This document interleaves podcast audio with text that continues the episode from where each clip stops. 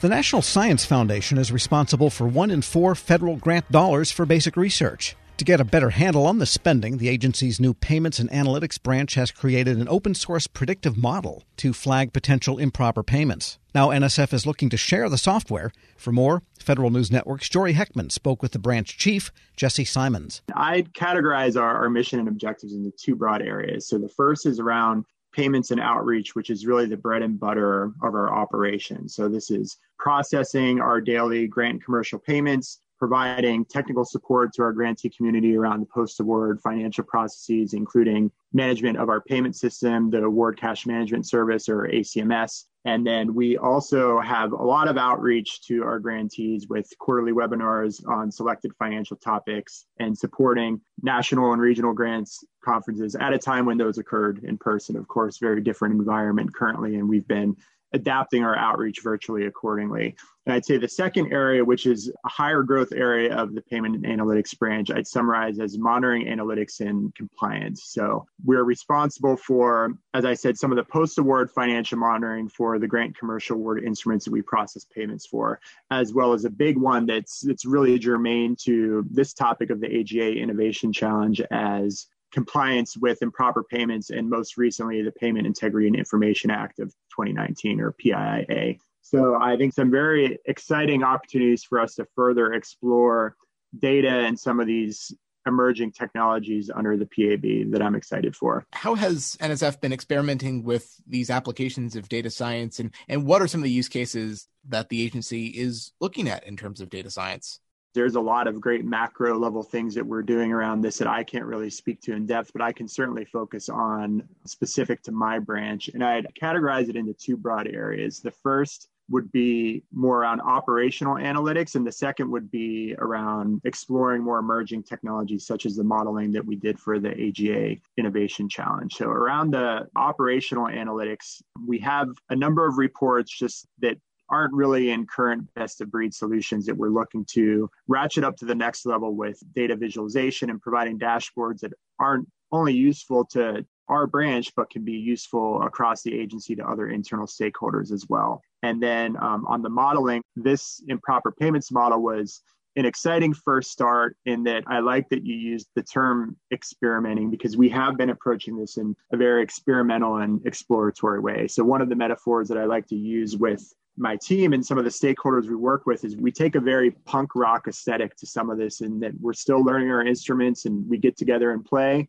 And sometimes it sounds great. Sometimes it can just be noise. And that's just part of the iterative process that we're going through. So in the case of the statistical model that we developed, we were exploring a few use cases on how to use grantee single audit data from the, the Federal Audit Clearinghouse, which is a publicly accessible website that a lot of agencies are doing some great things around.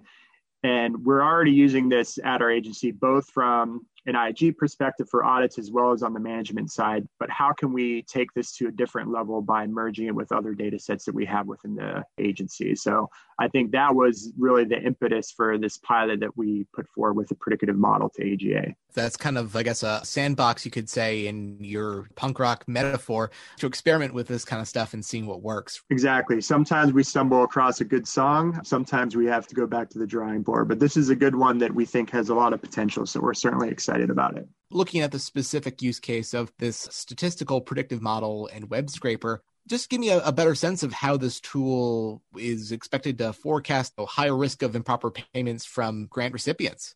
So we've developed the model itself in a technology called R. So R is an open source development platform. So one of the things that was really important to us is that we did this in an open source technology. So what the model does is it integrates data from a variety of external and internal sources. So it uses the Federal Audit Clearinghouse data, which I mentioned earlier, and it also uses payment data that we have from agency systems, as well as just historical monitoring results that we've gathered over time. So the hypothesis that we were setting out to pilot was, can we use this data to forecast which of our grantees might potentially present a higher risk of improper payments? And the Federal Audit Clearinghouse is really foundational to that goal. So in that data, there's every awardee who, for some quick background, any awardee who expends seven hundred fifty thousand dollars or more in federal funds has to undergo one of these single audits. So that applies to a good portion of our grantees, and those audit reports are publicly accessible, and they have a number of compliance factors that are in a machine readable format that we could ingest into R for this pilot. And one of those compliance factors is, did the auditee incur question costs, which we equate to an improper payment for our grant program. So what we wanted to try to do is determine a subset of variables that we could use to accurately forecast whether one of these auditees would have a question cost. And if we could do that successfully, then we could apply it in more of a forward-looking way. So we did a series of testing for statistical validity of some of those variables. Are they independent? And we narrowed this down to about ten that we're using as predictors. And when we did this on a representative subset of our population, we found that it was remarkably accurate, that eighty-seven percent of the time it predicted whether a grantee had a question cost on their audit report. So, I mean, now we're, you know, beyond delighted that we were able to pr- first be selected by A G A as a finalist, and then actually to to win that challenge as well was, was great for us. And, and there's a few things that we have on the backlog in terms of looking to improve this throughout F Y twenty twenty-one. This is a year that we'll be doing our triannual improper payments risk assessment. So we see this as another tool in the toolkit that we can do just to get a more quantitative view of risk in our portfolio.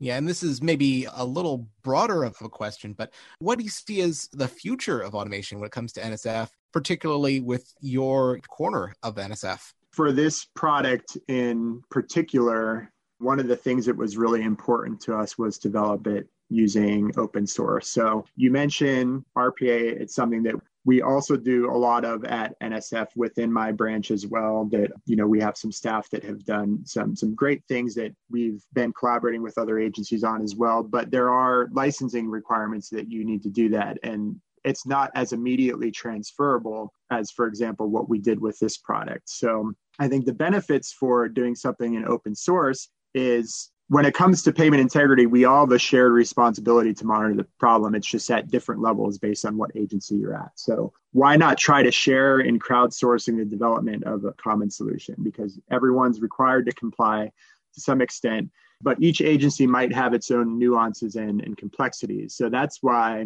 I'm excited about getting the opportunity to share this with other agencies and see what other ideas they might be able to add to this. Jesse Simons, Chief of the Payments and Analytic Branch at the National Science Foundation, speaking with Federal News Network's Jory Heckman.